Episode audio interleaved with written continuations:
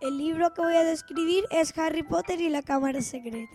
Es un libro de aventuras y de ciencia ficción. Hasta tiene su toque de miedo.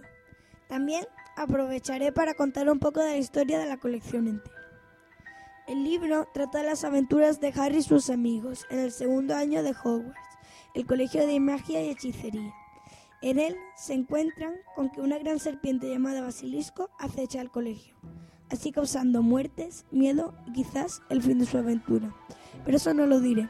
Si queréis saberlo, leeros el libro.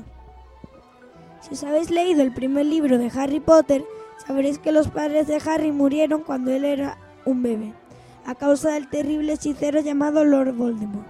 La madre de Harry protegió al niño como si fuera su vida, por lo que desató un gran hechizo protector hacia Harry, que duraría hasta los 18 años, a cambio de su vida por lo que Lord Voldemort no pudo matar a Harry. De la fuerza de ese hechizo, Lord Voldemort se tuvo que ir muy debilitado. Muchos piensan que murieron, otros que regresará, pero eso no lo podemos saber. Recomiendo este libro eh, de Harry Potter a los que les guste la magia y las aventuras. Especialmente recomiendo la cámara secreta, porque es el que a mí me parece más interesante.